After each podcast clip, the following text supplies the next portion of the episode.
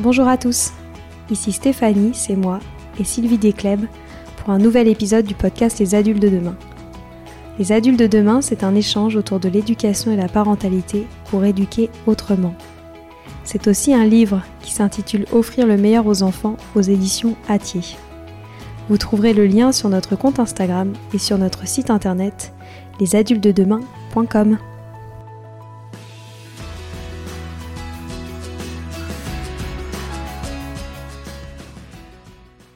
Et si pour une fois, on vous dit que l'anxiété c'est normal? La psychologue Ariane Hébert s'est spécialisée dans l'anxiété pour les enfants, mais aussi les adultes. En tant que grande anxieuse, j'ai évidemment été inspirée par cet échange. On a parlé des réactions physiologiques de l'anxiété chez les enfants, de la bonne et de la mauvaise anxiété, des angoisses nocturnes et de la phobie scolaire. Je vous laisse entre de bonnes mains. À tout de suite. Coucou Ariane. Bonjour. Je suis ravie de vous retrouver à nouveau au micro de notre podcast. Nous avons enregistré un épisode ensemble euh, sur le TDAH. C'était l'épisode numéro 129, qui a d'ailleurs été un, grand succès. Euh, pour démarrer, peut-être que je peux vous laisser vous présenter à nouveau pour les auditeurs qui ne vous connaissent pas encore. Oui, ben certainement. Je suis euh, psychologue québécoise, ça s'entend, je crois. Et puis ma pratique est orientée surtout dans l'évaluation des troubles de la santé mentale. Alors euh, justement, j'ai souvent affaire avec des cas de TDAH, mais aussi des cas d'anxiété, des, des troubles plus de type dyslexie, d'orthographie ou encore du trouble spectre de l'autisme, les neuroatypiques. Et euh, j'ai écrit quelques bouquins, justement, riches de mes expériences en clinique, mais aussi de mes expériences de maman, parce que je vis avec trois TDAH et une grande anxieuse. Donc, euh, tout ça, ça a mêlé, euh, ma pratique et, ma vie euh, privée. Donc, voilà. Si on est aujourd'hui ensemble, c'est pour parler justement d'anxiété. Est-ce que vous pourriez nous dire, donc vous l'avez dit, vous avez un enfant qui est particulièrement anxieux. Est-ce qu'il y a d'autres raisons qui vous ont poussé à travailler sur ce sujet-là? Euh, oui, en fait, euh, je vous dirais que c'est autant par euh, envie et intérêt que par obligation, parce que c'est vraiment un fléau. Là. Actuellement, dans notre société, il y a de plus en plus de gens anxieux. Ça rejoint les enfants de plus en plus jeunes. Alors, je ne pouvais pas être une bonne praticienne sans, sans considérer, sans m'intéresser à l'anxiété. Alors, c'est principalement la raison là, qui, qui fait en sorte que j'ai poussé mes recherches à ce niveau-là. Vous dites de plus en plus jeune, ça peut démarrer à quel âge l'anxiété?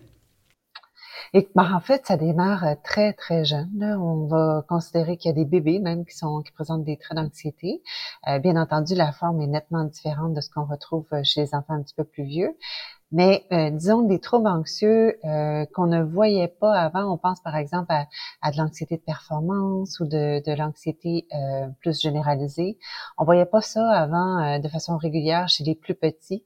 Maintenant, c'est quelque chose qui est plus fréquent, qu'on rencontre plus fréquemment. Mmh, c'est dingue. Est-ce que vous pourriez redéfinir ce qu'est l'anxiété et le stress? Je ne sais pas s'il y a une différence notable entre les deux.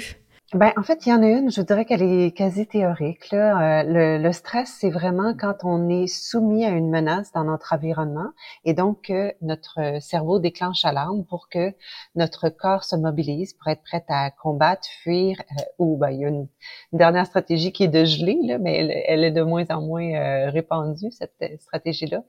Ou en fait, je vous expliquerai tantôt. Mais donc, le stress, c'est quand vraiment la menace est là, présente dans l'environnement, alors que l'anxiété, on est dans l'anticipation de cette menace-là. Donc, dans un cas d'anxiété, on n'est pas nécessairement soumis à quelque chose qui est dangereux dans notre environnement, mais on anticipe que ça pourrait arriver ou on imagine que ça va arriver et les réactions physiologiques qui en découlent sont les mêmes. Je vous dis que c'est plutôt théorique parce que il y a des gens, en fait, euh, les réactions et le senti est très semblable. Bien entendu, si on est soumis à un stress réel, donc si par exemple vous êtes euh, dans votre voiture et que là, ça fuse de tout part, il y a des voitures euh, qui affluent, le, trafic et, vous êtes inquiète, à ce moment-là, vous êtes stressé, euh, alors que si le flot de circulation est beaucoup plus fluide, vous allez peut-être sentir les mêmes sensations, mais on va nommer que c'est de l'anxiété parce que le danger il est pas là, il est pas réel. Mm. Mais vous voyez que dans la vie d'une personne, là, quand ça, ça la submerge, ces impressions-là ou ces sentiments-là. Euh, elle n'a pas le temps de se poser la question, est-ce que c'est du stress ou de l'anxiété? Est-ce que j'ai, j'ai raison ou pas? Donc, les affectations sont les mêmes quand même, sont ressenties avec la même intensité là, pour une personne. Hmm. Pourriez-vous revenir sur les réactions physiologiques que cela génère? Oui, en fait, euh, vous savez, le stress et l'anxiété, ce sont à la base là, des très bons, des très bonnes réactions, des réactions qui assurent notre survie. Alors, si euh, vous faites face à une menace dans votre environnement, les réactions que ça occasionne, votre système d'alarme se déclenche, si on veut. C'est déclenché par une partie de votre cerveau qui commande à vos muscles de pomper le sang pour être capable de se gonfler et d'être d'être fort, d'être puissant, encore une fois, pour combattre ou pour fuir. Euh, votre respiration aussi va s'accélérer pour euh, amener le sang à circuler plus vite dans votre organisme. Tout ce qui est les, euh, les fonctions qui ne sont pas, euh, comment dirais-je, vitales à ce moment-là, comme par exemple la digestion, ça va cesser, ça va arrêter à ce moment-là, et le sang va se retirer de votre estomac. Et c'est ce qui va faire que vous allez avoir une sensation de, de papillon au ventre. Vous allez aussi, euh, le sang va aussi se retirer de vos extrémités ou de votre visage. Alors vous allez devenir blanc euh, les, joues vont vous picoter et euh, vous, allez avoir les, mains froides, euh, les, pieds froids. Donc, c'est les réactions qui sont en fait essentiellement observées et qui permettent, encore une fois, de se mobiliser pour contrer la menace. J'ai une question. Est-ce qu'on peut naître anxieux ou est-ce qu'on le devient? En fait, il y a une euh, correspondance génétique, une incidence génétique sur l'anxiété, mais ce n'est pas aussi clair que dans d'autres troubles. si on pense par exemple euh, au TDAH, il est, c'est un trouble génétique à environ 80 L'anxiété, ce n'est pas aussi en ligne droite. Donc, oui, il y a un cumul de gènes et de conditions qui font en sorte qu'un enfant peut naître anxieux, euh, mais la littérature n'est pas aussi claire sans équivoque à ce sujet-là. Cependant, on sait qu'il y a des gens qui ont un profil anxieux. Donc, peu importe ce qui va euh, leur arriver dans la vie, qu'ils soient soumis ou non à des stress, euh, qu'ils soient soumis ou non à des conditions d'adversité, par exemple dans la petite enfance, vont avoir ce tempérament-là anxieux, alors que d'autres, c'est vraiment très épisodique. Ils vont rencontrer des, des ils vont avoir des moments d'anxiété dans leur dans le parcours de vie, euh, sans nécessairement le présenter justement des traits de personnalité qui correspondent à un profil anxieux. Hmm. Et est-ce que vous avez l'impression que les enfants et les ados souffrent aujourd'hui plus d'anxiété qu'avant? Définitivement. Et je pense qu'il y a, il y a beaucoup de notre rythme de vie qui est responsable de ça. Tout d'abord, si on pense à la quantité d'informations qu'on doit traiter dans une journée, notre cerveau, et c'est une super machine, notre cerveau, mais je ne suis pas certaine qu'il euh, soit aussi, euh, en fait, que, ce soit adéquat qu'on traite autant d'informations dans une journée qui nous viennent à travers différentes sources, bien entendu, mais notamment tout ce qui est médias, euh, euh tout ce qui est, euh, voyons, appareil euh, numérique nomade, par exemple. Et donc, ça, ça fait en sorte que cognitivement parlant, on est constamment dans un état de surcharge. Voyez, la différence est, est immense là, par rapport à le 100 ans, disons, où euh, on avait des conversations avec les gens, où on réfléchissait dans notre esprit et où, dans le meilleur des cas, on écoutait peut-être euh, une heure de télévision par jour, puis encore. donc, on est complètement dans un autre univers par rapport à ça, et ça, c'est très drainant euh, sur le plan justement cognitif. Donc, oui, ça, ça va générer, ça va fragiliser les enfants et les ados face à l'anxiété. Donc, quand on regarde un ado anxieux, la, première réaction, je crois, autant des parents que des professionnels, c'est d'aller euh, se poser la question qu'est-ce qui se passe dans sa vie pour qu'il ressente cette anxiété-là? Mais on néglige souvent de faire le tour du jardin, donc d'aller voir comment est son hygiène de vie, à quoi il est soumis dans une journée. Donc c'est comme si on focus sur la personne anxieuse en se disant mais qu'est-ce qui va pas avec cette personne-là? Et on oublie de faire le tour de l'environnement de, l'individu. Et il y a beaucoup de réponses dans cet environnement-là. Donc, je reviens, mais les sources d'information qui, nous bombardent, bombardent, pardon, les stimuli, euh, autant auditifs que, visuels, euh, le, rythme effréné, on n'a pas le temps de se poser et c'est demandé maintenant. Antérieurement, par exemple, vous savez, il y a quelques années, j'ai assisté ça me vieillit ce que je vous dis là. là. J'ai assisté à l'arrivée du fax. On trouvait ça fantastique. Tu sais, j'étais jeune à l'époque, je travaillais dans un bureau, puis on se disait Oh mon Dieu, mais on n'aura plus besoin d'aller chercher les documents. Les gens vont pouvoir nous les envoyer, nous les faxer. Là, maintenant, on envoie des courriels un samedi soir pour le travail, puis on s'attend à ce que la personne concernée nous réponde. Donc, maintenant, c'est la norme. Ce n'est plus l'exception d'aller aussi vite, c'est la norme. Alors, tout ça, ça contribue euh, malheureusement là, à à développer des traits anxieux chez une population de plus en plus jeune. Hmm. Vous avez parlé notamment de bébés anxieux. Comment cela se fait-il? Ben, en fait, euh, ça, c'est pas d'hier. Là. Ça, c'est ça. Peut-être que notre rythme de vie collabore à ça aussi, euh, mais en fait, euh, comme je vous disais, il y a des bébés qui ont profil anxieux en soi, et donc là, il faudrait que je, je, je sorte mes théories psychodynamiques pour vous expliquer. Mais en fait, il y, a, il y a des enfants pour qui la séparation avec la figure d'attachement va être beaucoup plus anxiogène que pour d'autres, et il y a plusieurs facteurs qui peuvent expliquer ça. Mais donc, on va souvent s'apercevoir ces enfants-là, les babies, les, bébés aux besoins intenses. Donc, ce sont des, enfants qui vont beaucoup plus pleurer ou être euh, beaucoup moins réactifs euh, à l'environnement, aux, aux, gens qui leur sourient ou aux gens qui essaient d'interagir avec eux. Donc, c'est souvent ce qu'on va retrouver. Hmm. Est-ce que vous pensez que le système scolaire contribue à cette augmentation d'anxiété chez les jeunes? Oui et non, c'est-à-dire que je voudrais surtout pas blâmer les enseignants qui font de leur mieux avec les moyens, euh, les moyens du bord. Euh, mais oui, le, fait que les classes sont plus nombreuses, encore une fois, euh, la technologie dans les classes augmente, donc le rythme de présentation des informations est plus accéléré. Et les enfants passent beaucoup plus d'heures maintenant aussi à l'école qu'auparavant. Alors maintenant, il n'y a plus juste l'encadrement scolaire, il faut considérer aussi le, milieu de garde en, milieu scolaire. Et euh, vous savez, pour, euh, je m'en ai dire pour le plaisir, mais en fait pour, pour l'information que ça, que ça apportait, euh, il y a une de mes étudiantes qui a suivi un groupe d'élèves du primaire pendant une journée et elle a pris en note le nombre de fois où les enfants recevaient une consigne de se dépêcher. Et euh, dépendamment, en fait, elle l'a fait l'expérience à plusieurs reprises, là, mais ça, ça dépasse les 70-80 fois par jour. Donc, dépêche-toi, on doit aller euh, au dîner, dépêche-toi, on doit sortir pour la récréation, dépêche-toi, on doit rentrer de la récréation. Alors, ce rythme-là, ces conditions-là euh, de vie commune dans le milieu scolaire, c'est sûr que c'est nettement différent, encore une fois, si on pense à bon, euh, l'école de campagne, il y a quelques centaines d'années, qui accueillait les enfants quand ils arrivaient, puis ils partaient quand ils devaient partir, ou à peu près. C'était, quasi optionnel. J'exagère, mais vous voyez, je, je, je caricaturise, mais l'idée, c'est de dire, bien entendu, cette, euh, cette vie-là en société, euh, même chez les, les enfants d'âge primaire, c'est effectivement anxiogène. Oui. Et qu'est-ce que vous pensez du stress lié aux examens qui touche beaucoup de jeunes, j'ai l'impression? Le stress lié aux examens, c'est effectivement un fléau de plus en plus important. La question qui se pose, c'est qu'est-ce que est-ce que c'est véritablement l'examen qui est en cause ou encore une fois, c'est notre rythme de vie? C'est comme dire, je vous fais la comparaison, là, c'est comme si vous me disiez, Ariane, quand je mange la sauce tomate, je remarque que j'ai de plus en plus mal au ventre, mais que vous ne parliez pas des huit cafés que vous prenez aussi par jour. On peut pas isoler un élément puis dire, ah ben voilà, c'est ça qui crée de l'anxiété euh, chez les enfants. Ils sont de plus en plus anxieux par rapport à leur performance. Je le répète, maintenant, la performance est attendue dans notre société.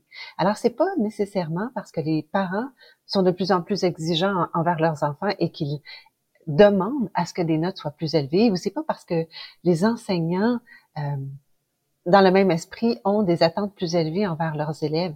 Moi, je crois que notre société devient plus performante a des exigences plus élevées. Alors, les enfants qui observent leurs parents, qui ne prennent jamais de pause, qui ne, ne se déposent jamais dans leur, euh, dans leur canapé le soir venu, qui sont toujours en action, toujours en train de répondre à un courriel ou de, de prendre un appel ou de faire ci et faire ça et de, de, les reconduire à la pratique de, de, de hockey, de ballet, de soccer, peu importe donc, ils sont toujours dans le, dans le mouvement rapide, dans l'exigence élevée. Les enfants observent ça et comprennent que c'est le modèle à atteindre, que c'est l'idéal à atteindre. Donc, eux, quand ils se retrouvent dans leur propre environnement scolaire, leur rendement en est affecté en ce sens où il y a cette pression-là qui vient avec, euh, avec cette image-là, le parental, je crois. En tout cas, c'est une piste de réflexion. Je, je, ne prétends pas avoir la vérité ou la réponse absolue, mais je pense que c'est des pistes de réflexion sur lesquelles on, on serait, euh, on aurait intérêt à se pencher parce que malheureusement, on ne veut pas créer une société où les gens sont incapables d'accéder à un certain bien-être intérieur à cause de cette, euh, cette pression-là de performance. Bien sûr. Comment, en tant que parent, est-ce qu'on peut se placer pour euh, essayer de limiter cette anxiété chez nos jeunes? C'est drôle parce que souvent, les, en consultation, quand je, je fais cette réflexion-là avec les clients, les, gens me disent, oui, mais là, qu'est-ce que ça signifie? Est-ce que je dois devenir moins performant? Est-ce que je dois... Ben, non, pas nécessairement. Mais c'est toujours dans l'explication qu'on fournit. En fait, il faut, faut donner sens à ce que notre enfant voit et euh, justifier ou plutôt, euh, j'ai envie de dire, euh, quasi banaliser. Si, par exemple, votre enfant vous observe toujours en mouvement, toujours en train de réaliser des tâches et, et, d'être actif, mais qu'en parallèle, vous euh, vous lui vous lui parlez et puis vous lui dites que en fait vous, vous êtes dans le plaisir ou que vous pourriez choisir autrement, mais que ça vous tient à cœur. Alors vous faites ce choix-là de travailler euh, tel soir ou de répondre maintenant ou de la perception qu'il va en avoir va être très différente. Maintenant, Bien entendu, si c'est pas authentique, si c'est pas véritablement ce que vous croyez, que vous-même vous êtes pris dans un tourbillon infernal euh, auquel vous avez du mal à vous à vous soustraire, ben là, on est on est ailleurs, là, on est dans d'autres choses. Il va, falloir d'abord vous concentrer sur vous-même parce que un peu comme dans les avions, on dit on met d'abord le masque à oxygène sur soi avant de le mettre sur l'enfant. Il faut d'abord vous prendre prendre soin de vous en premier lieu. Mais n'empêche, si euh, votre enfant est observateur de ça et que vous le faites dans l'allégresse ou dans le plaisir ou par choix, c'est important de le nommer parce que c'est pas des indices qui sont nécessairement détectables à l'œil nu. Alors, et puis, des fois, même si ça vous fait plaisir ou si vous avez choisi consciemment de faire un emploi qui vous demande d'être constamment euh, vigilant, alerte, de répondre euh, sur le champ, il est possible qu'en certaines occasions, ça vous plaise moins, que ça vous tente moins ce soir-là d'avoir bon cette réponse-là. Euh, ça reste que si vous donc donnez cette, cette explication-là à votre enfant, il va être capable de relativer et de voir que bon, ça se peut qu'un soir là, on soit moins disponible, mais essentiellement, j'aime mon travail, j'ai envie de ça dans ma vie, etc. Ça, ça peut, ça peut relativer les choses là justement. Est-ce qu'il y a des points sur lesquels les parents doivent être particulièrement vigilants sur des signes inquiétants d'anxiété chez leurs enfants? Je trouve que les gens vont parfois avoir une réponse trop rapide par rapport à l'anxiété, en ce sens où oui, c'est vrai que c'est un fléau et plein de jeunes en vivent. Cependant, l'anxiété jusqu'à un certain point, c'est normal et souhaitable. C'est-à-dire que euh, ça nous aide à nous mobiliser, ça nous aide à devenir plus performants. L'absence totale d'anxiété, ce n'est pas une bonne chose. Donc, si votre jeune n'est totalement pas anxieux la veille de son examen, posez-vous des questions. C'est pas souhaitable. Vous voulez qu'il soit un tout petit peu anxieux. Et puis c'est drôle hein, parce que j'ai des parents d'ados qui viennent me voir puis qui me disent bon mais comment je fais pour le rendre plus anxieux? Parce que clairement il faut qu'il se mobilise davantage. Mm-hmm. Alors euh, mais donc c'est ça, c'est souhaitable que l'enfant vive ou l'enfant ou l'ado vive une certaine dose d'anxiété. Par contre là où vraiment il faut sonner l'alerte, c'est lorsque cette anxiété-là devient trop souffrante ou paralysante. Donc, il y a un point de rupture. L'anxiété nous aide à devenir plus performant, plus vigilant, plus alerte, plus mobilisé, jusqu'au point de bascule où là, ça devient l'inverse. L'anxiété nuit à la performance, nuit au bien-être. Et c'est ce point-là qu'on ne veut pas atteindre ou qu'on sur lequel on, veut reculer si on l'a atteint. Mais c'est très important de dire aux parents, en fait, ne soyez pas constamment dans l'hyperprotection parce que si vous sentez votre enfant anxieux, c'est peut-être une bonne chose, premièrement, et deuxièmement, il est peut-être en train de se développer lui-même ses stratégies pour apprendre à gérer ça. Ça, c'est très bon en soi. Maintenant, effectivement, s'il y a la souffrance ou s'il y a une rupture de fonctionnement, une rupture de fonctionnement, j'entends par là un enfant qui refuse d'aller à l'école, qui a mal au cœur, qui a mal au ventre, qui ne dort pas bien, euh, etc. Ben là, à ce moment-là, évidemment, il faut intervenir. Un enfant qui ne veut pas aller à une fête d'amis, qui ne veut pas s'inscrire dans un groupe sportif parce que son anxiété prend trop de place, oui, là, faut intervenir.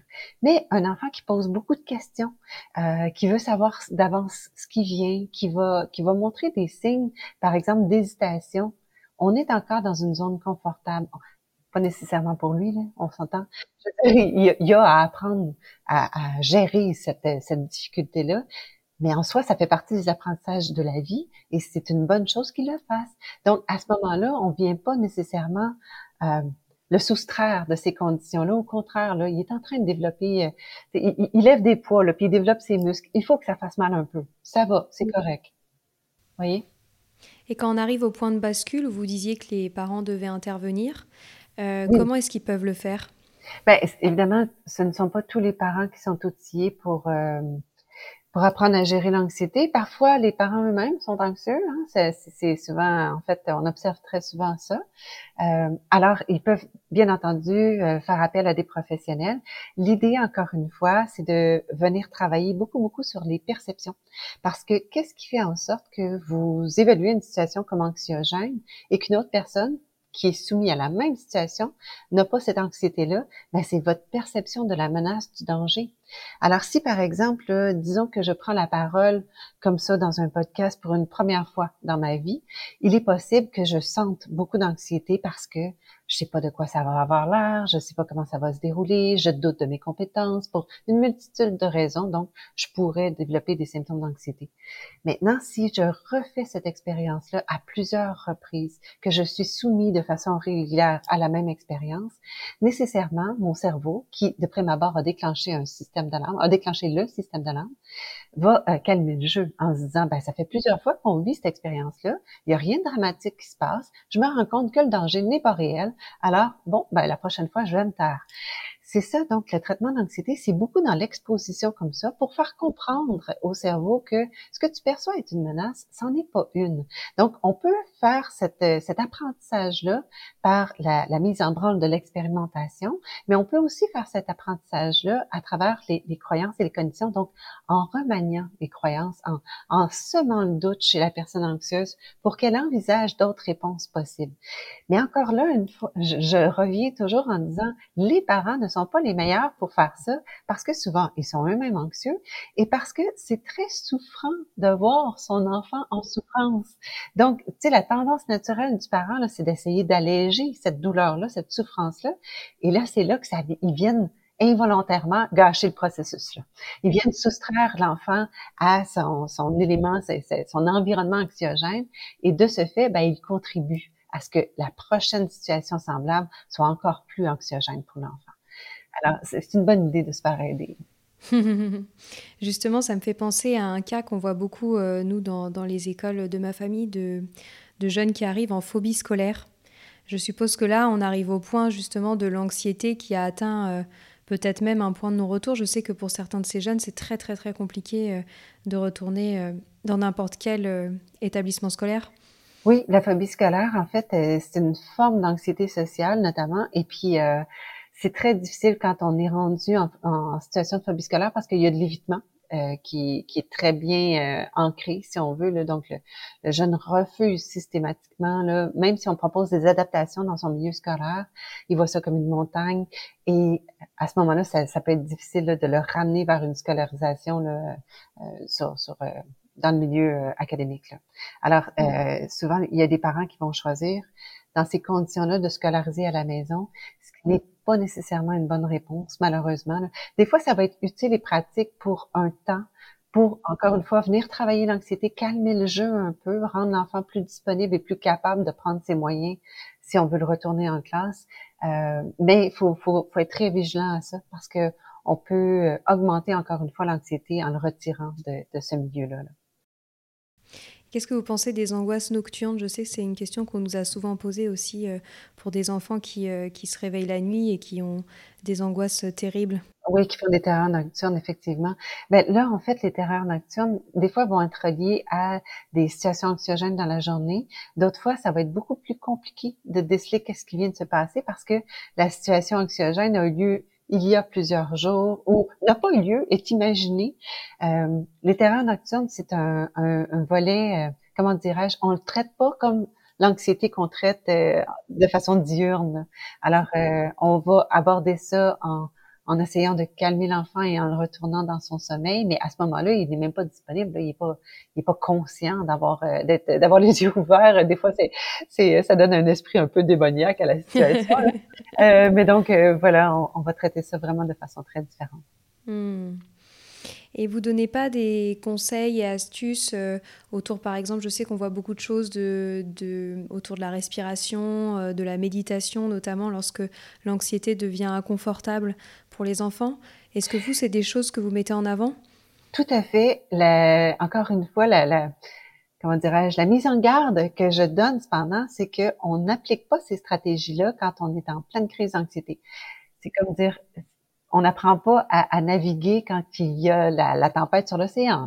Alors, euh, et puis souvent je fais la blague, mais c'est pas totalement faux. Le demander à un enfant de faire des exercices de respiration, s'il n'a pas pratiqué d'avance et qu'il est anxieux, il va, il, va s'auto-ventiler, il va s'hyper-ventiler, je devrais dire. Alors, il faut pratiquer ces stratégies-là. Donc, ce sont des techniques et des stratégies qui sont bonnes à appliquer en amont. On va chercher à se calmer à travers le yoga, à travers la méditation, à travers les exercices de respiration. Et s'ils sont bien ancrés et qu'on sait bien les utiliser, à ce moment-là, il n'y a pas de malaise à les utiliser pendant la situation anxiogène. C'est juste que souvent les gens vont suggérer aux enfants qu'ils voient là, être en réactivité extrême de respirer, par exemple. Je dis tout le temps, non, non, ça c'est pas aidant, c'est quasi nuisible. Alors, faut, faut d'abord ancrer ces stratégies-là. Mais oui, ça fait partie d'une bonne hygiène de vie et ça fait partie un peu, comme je vous disais, quand on fait le tour du jardin et qu'on regarde les conditions dans lesquelles l'enfant anxieux vit, il faut s'interroger, est-ce que c'est un enfant qui a la chance de se déposer, de faire ce type d'exercice-là, ou toute autre forme d'activité physique aussi qui est très libérateur, qui, est, qui est très, euh, qui est anti-anxiété en fait. Euh, c'est important de, de, faire ce travail-là et d'installer ces pratiques-là si ce n'est déjà fait. Là. Moi, il y a une chose que j'aime beaucoup dans votre travail, c'est que vous essayez aussi beaucoup de d'expliquer aux, aux, jeunes et aux enfants euh, les choses. Et je sais que vous avez dédié un ouvrage sur euh, comment expliquer euh, l'anxiété aux enfants. Est-ce que vous voyez des choses à rajouter là-dessus pour qu'on arrive bien, nous, en tant qu'adultes, à les accompagner sur ce point-là? En fait, là, pour moi, c'est de la psychopédagogie, c'est-à-dire que je veux que les enfants comprennent qu'est-ce qui se passe pour eux, parce que déjà, savoir que l'anxiété, c'est mon système d'alarme qui se déclenche dans mon esprit, qui évalue mal une situation dangereuse. Déjà là, je trouve que ça normalise, voire banalise euh, les situations anxiogènes, et puis aussi comprendre que les réactions physiologiques, elles peuvent faire peur quand on les vit, mais elles ne sont pas dangereuses. Donc, ça, c'est un apprentissage qui va déjà calmer, je crois, l'anxiété. Puis d'autre part, bon, dans le bouquin, on a aussi des, des trucs et stratégies, des, questionnements euh, où on amène l'enfant à observer ses propres symptômes anxieux et des stratégies donc pour l'amener à déjouer sa propre anxiété. C'est important que les enfants soient euh, très alertes par rapport à, en fait, comprennent bien ce qu'ils vivent, parce que je suis convaincue que déjà là, on a un, un pas d'avance quand on, on comprend ce qui est en train de se passer. C'est beaucoup moins, euh, en soi, ça devient moins anxiogène. Alors, euh, aux parents, je leur dirais oui, n'hésitez pas à faire de l'enseignement à, vos enfants par rapport à ce que c'est l'anxiété, parce que ça, ça, peut être utile sur plusieurs plans. Hmm. Et vous pensez qu'on peut démarrer jeune ces explications? Tout à fait. En fait, avec un langage approprié, là, vous savez, un système d'alarme le, vous pouvez illustrer ça en disant, ben, c'est comme euh, c'est comme l'alerte chez les pompiers. Ou alors très jeunes, les enfants peuvent comprendre ça et euh, justement, le très jeune, ils peuvent aussi appliquer des stratégies. Et les enfants en ont des stratégies spontanément et naturellement. Ça aussi, il faut miser là-dessus, c'est-à-dire que des fois, ils vont devenir envahis par leur anxiété et là, ils sont plus réceptifs, peu importe à ce qu'on va leur proposer. Là, ils ont besoin de vivre la crise et après, ils se calment. Mais il y a certains moments où vous allez voir votre enfant devenir un petit peu réactif. Et là, ça ne montera pas trop haut, cette réactivité-là, et il va être capable, par X stratégie ou moyen, de se ramener lui-même et là, en pointant ça, en disant, ah, tu vois, cette fois-ci, tu as été capable de te ramener, tu as été capable de te calmer toute seule. Qu'est-ce qui s'est passé? Qu'est-ce que tu t'es dit? Qu'est-ce que tu as fait? Qu'est-ce que tu as pensé dans ta tête? Encore là, ça va dépendre de l'âge de l'enfant, mais être capable de mettre en lumière que parfois, certaines de ces stratégies sont efficaces, donc, ces stratégies-là, on a intérêt à les investir et à les réutiliser dans l'avenir. C'est comme si on, part de ce que lui a déjà comme équipement pour faire fleurir ça. Ça aussi, c'est très, c'est très euh, rentable quand on investit de, cette façon-là là, dans, dans, ce qu'on observe. Euh, donc, voilà. Très clair. Bon, on arrive déjà à la fin de cet échange. Est-ce que vous auriez un dernier conseil à donner euh, aux adultes qui nous écoutent et qui ont des jeunes, des enfants euh, qui sont anxieux autour d'eux, est-ce que vous auriez un dernier message à leur faire passer? Mais en fait, je vais répéter un message parce que c'est super important. je vous dire, faites attention à la surprotection. L'enfant anxieux, le, par définition, le, on a envie de le couver, de le protéger, de, de, de l'apaiser.